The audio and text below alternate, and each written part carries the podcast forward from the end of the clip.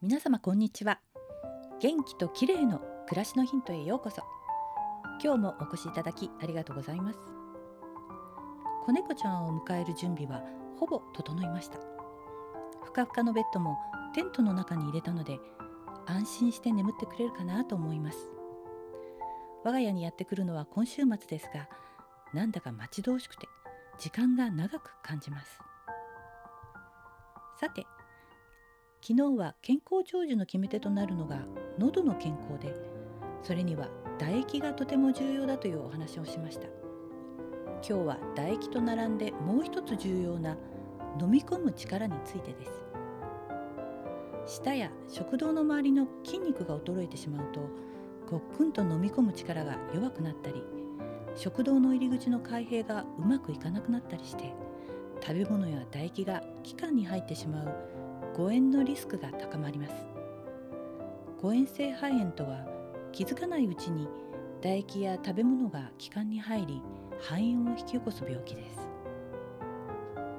では飲み込む力を高めるにはどうしたらよいのかというと喉の筋トレが必要なんですね。そこで池袋大谷クリニックの大谷義雄先生が勧める喉の筋トレ方法をご紹介します。まずは下の体操です。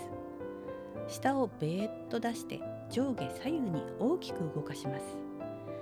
先日ご紹介した滑舌を良くする方法とほぼ同じです。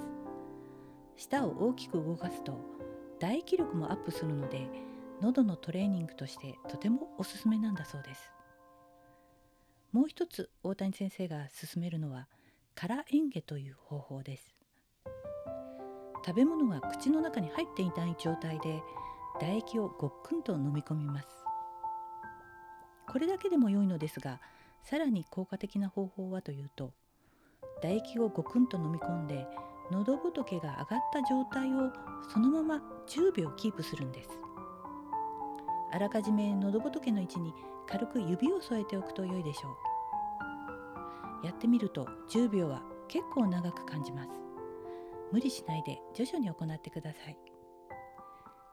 今日は飲み込む力を鍛える方法についてでした。喉の筋トレ皆さんもやってみてくださいね。今日も最後までお聴きいただきありがとうございました。明日またお会いしましょう。友吉ゆき子でした。